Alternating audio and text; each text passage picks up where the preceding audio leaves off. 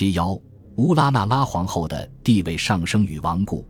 乌拉那拉皇后是满洲正黄旗人左领那尔部之女。一七三七年，她二十岁时入宫，封贤妃，很快得到乾隆皇帝母亲的赏识。一七四五年晋升贤贵妃。当孝贤纯皇后富察氏在一七四八年第一次东巡山东路途上因疟疾引起发烧，不幸去世。乾隆皇帝的母亲孝圣宪皇后选择贤贵妃主持宫中事务。然而，乾隆皇帝依然沉浸在失去富察氏的悲痛中，不愿意立乌拉那拉氏为第二任皇后，但他也难为母亲的意愿。作为折中，他立乌拉那拉氏为皇贵妃。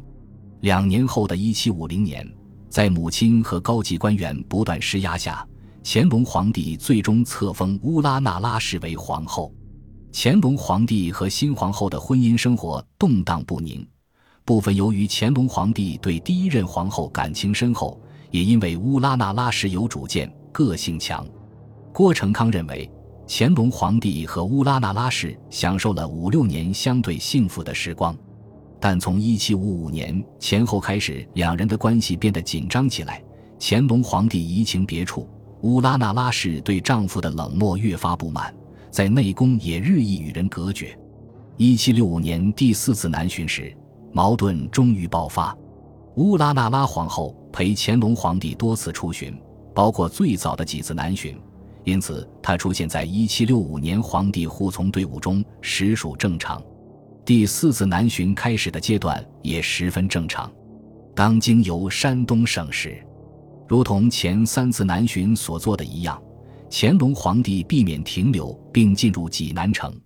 他在四一皇祖过济南运。一诗中解释缘由：济南城是乾隆皇帝的第一任皇后孝贤纯皇后得病并最终去世的地方。十七年过去了，很显然，或至少是在众人面前，乾隆皇帝依然未从这一突然离别的震惊和哀伤中恢复。对于我们的研究更为重要的是，他的人性情感表达可能加速了他与皇后乌拉那拉氏已有的紧张关系，这造成了后来意料不到的变故。一七六五年三月二十七日，皇帝一行抵达杭州。十一天后的四月七日，乾隆皇帝突然下令，额驸福隆安以超出规定的速度护送乌拉那拉皇后提前返京。这极不寻常，在整个帝国掀起了轩然大波。下面将做详细介绍。两个月后，皇帝一行于一七六五年六月初返回北京。乾隆皇帝公开了他罢黜第二任皇后的意愿。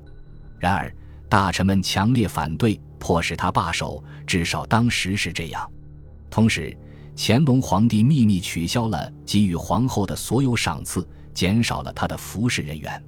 他实际上取消了乌拉那拉氏大部分的宫中特权，尽管为了门面，保留了他的正式名号。一年多后的一七六六年八月十九日，乌拉那拉氏突然亡故，时年四十九岁，还算年轻。六天之前离开京师的乾隆皇帝闻知了消息，决定继续进行每年的木兰秋献，没有依据礼仪规定返回京师。乾隆皇帝同意他第二任去世的皇后存其名号，以为格外优容。乾隆皇帝不让他完全依皇后的规格下葬，这最终表明了他的不悦。乾隆皇帝固持并成功的降低了乌拉那拉氏的丧仪规格。这只能在朝廷激起更大的争议。他在一七六六年八月二十日的上谕中为自己的行为辩护。